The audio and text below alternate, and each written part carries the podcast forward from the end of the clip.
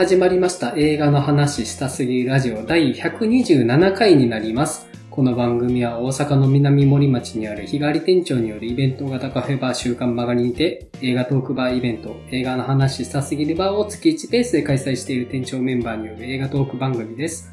私、映画の話したすぎるバー店長の山口です。マリオンです。大石です。よろしくお願いします。よろしくお願いします。はい、えっ、と、前田さん、今回もちょっと参加お休みになりまして、もしかしたらちょっとしばらく参加難しいかもしれない状況です。はい。で、今回ですね、ゲストをお呼びしてまして、はい、えっ、と、これまでも何度かご参加いただいたタウルさんです。タウルさんお願いします。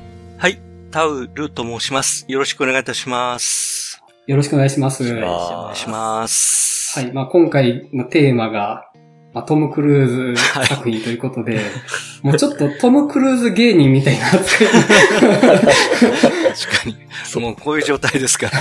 今 日あの、デッドレコニングの T シャツをね、あの、お召しになってるんで、はい。はい。もう、あの、熱量もそうなんですけど、知識量的にもね、本当に頼りになる 存在で、いえいえ。はい。はい。まあ、こ今回はね、ぜひ参加いただけたらなと思ってて、ちょうど機会ができたので、ご参加いただいた次第なんですけど、ありがとうございまます。よろしくお願いいたします。よろしくお願いします。はい。はい。では、まあ、オープニングちょっと全員の近況から入っていきたいと思うんですけども、マニオンさん、いかがされてました？そうですね。今週は特に何も見てないんですよね。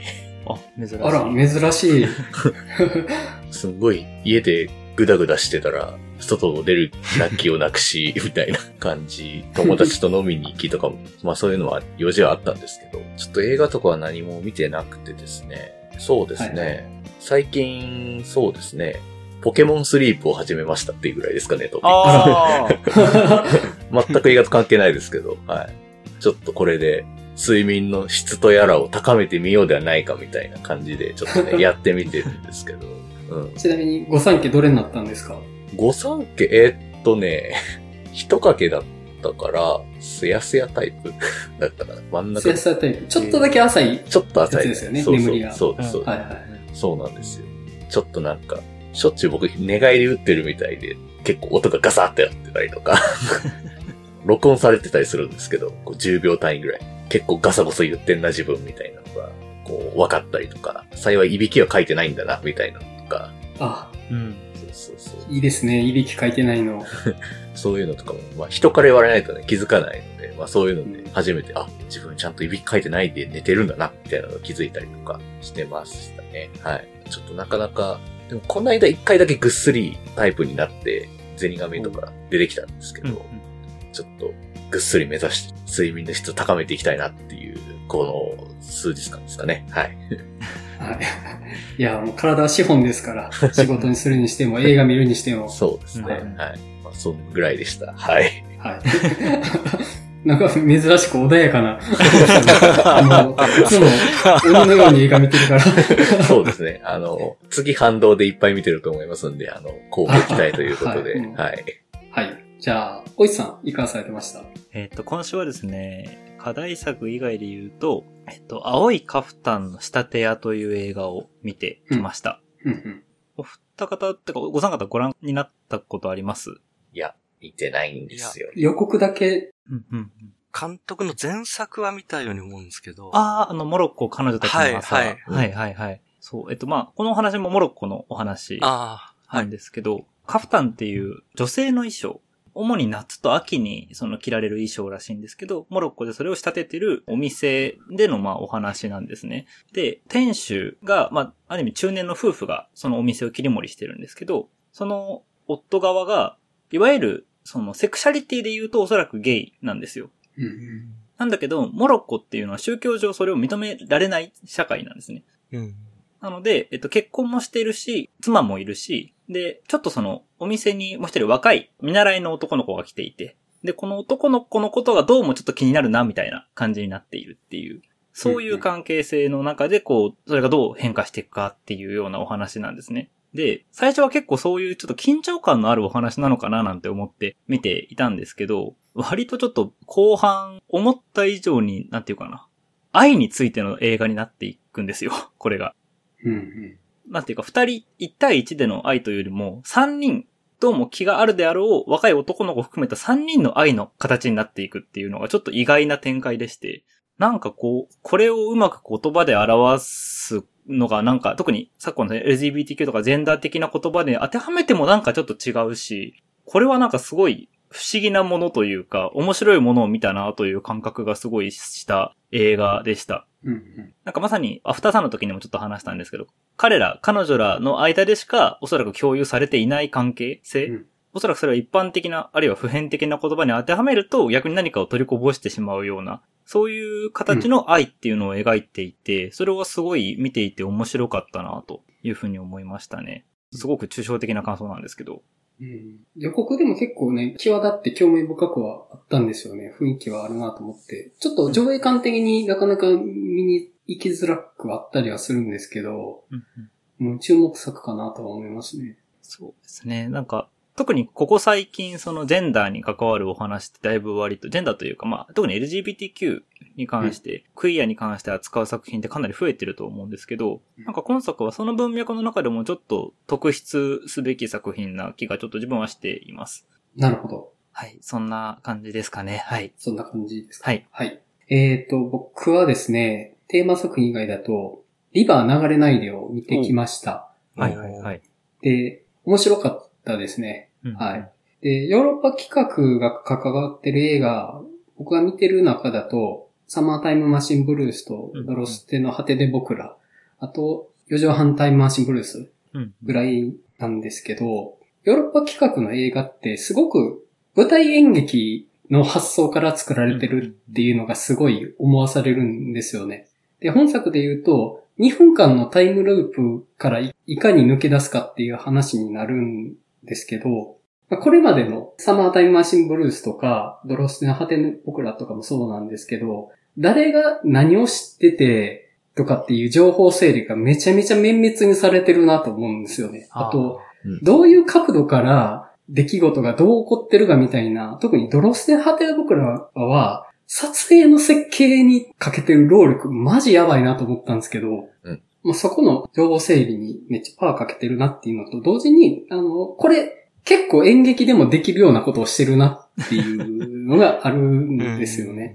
だから同じ舞台の中で同じことを繰り返すってすごく演劇と相性がいいっていうのがあって、でも、それでもやっぱり映画でしかできないこともやってて、それはやっぱりカメラワークだと思うんですけども、うんうんドロステの果てで僕らも一つの空間の中で移動するだけなんですけど、それをカメラを使って見るっていうことで、それがいかに時間と空間が繋がってるかっていう表現、あれ舞台だとできないと思うんですよね。なるほど、なるほど。で、今回のリバー流れないで、もうその、同じところで同じことを繰り返すんだけれども、映画でしかできないこと。それはカメラワークっていうことで見事に表現されてたなと思って、うん移動していくわけなんですよね。うん旅館の中を。そうですね。うーん。で、それは、舞台だと我々観客って、その、客席から見続けるしかないから、その、移動すること自体の楽しみって表現することできないと思うんですけど、うん。うん。旅館って、あの、僕、旅館勤めてたのでわかるんですけど、旅館の面白さって、迷路みたいな部分なんですよ。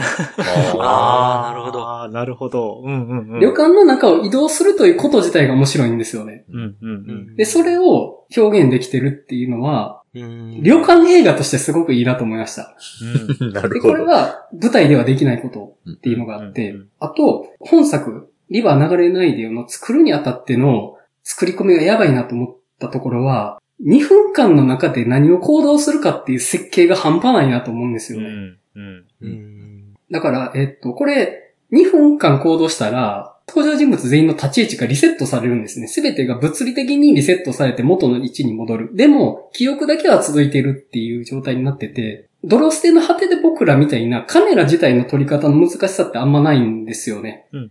うん。場所が常に同じとこに戻るから、整理されてるし、記憶が一律に続いてるから、サマータイムマシンブルースみたいな、誰が何を知ってるかみたいな複雑さもあんまり考えなくていいんですけど、ただその2分間の中で何をできるかっていうのが、その2分間の中でちょうど何かが終わるように各個人の行動が設計されてないと、うん。例えば、早く行動しすぎると、途中でゆっくり動かなくなるみたいなことが生じると思うんですよ。あるいは時間が足りなくなるとか。うんでもそれを各登場人物が自然に今やることを行動していったら、ちょうど2分ぐらいで次のループに移るんですよね。これってすごいことだと思うんですよ。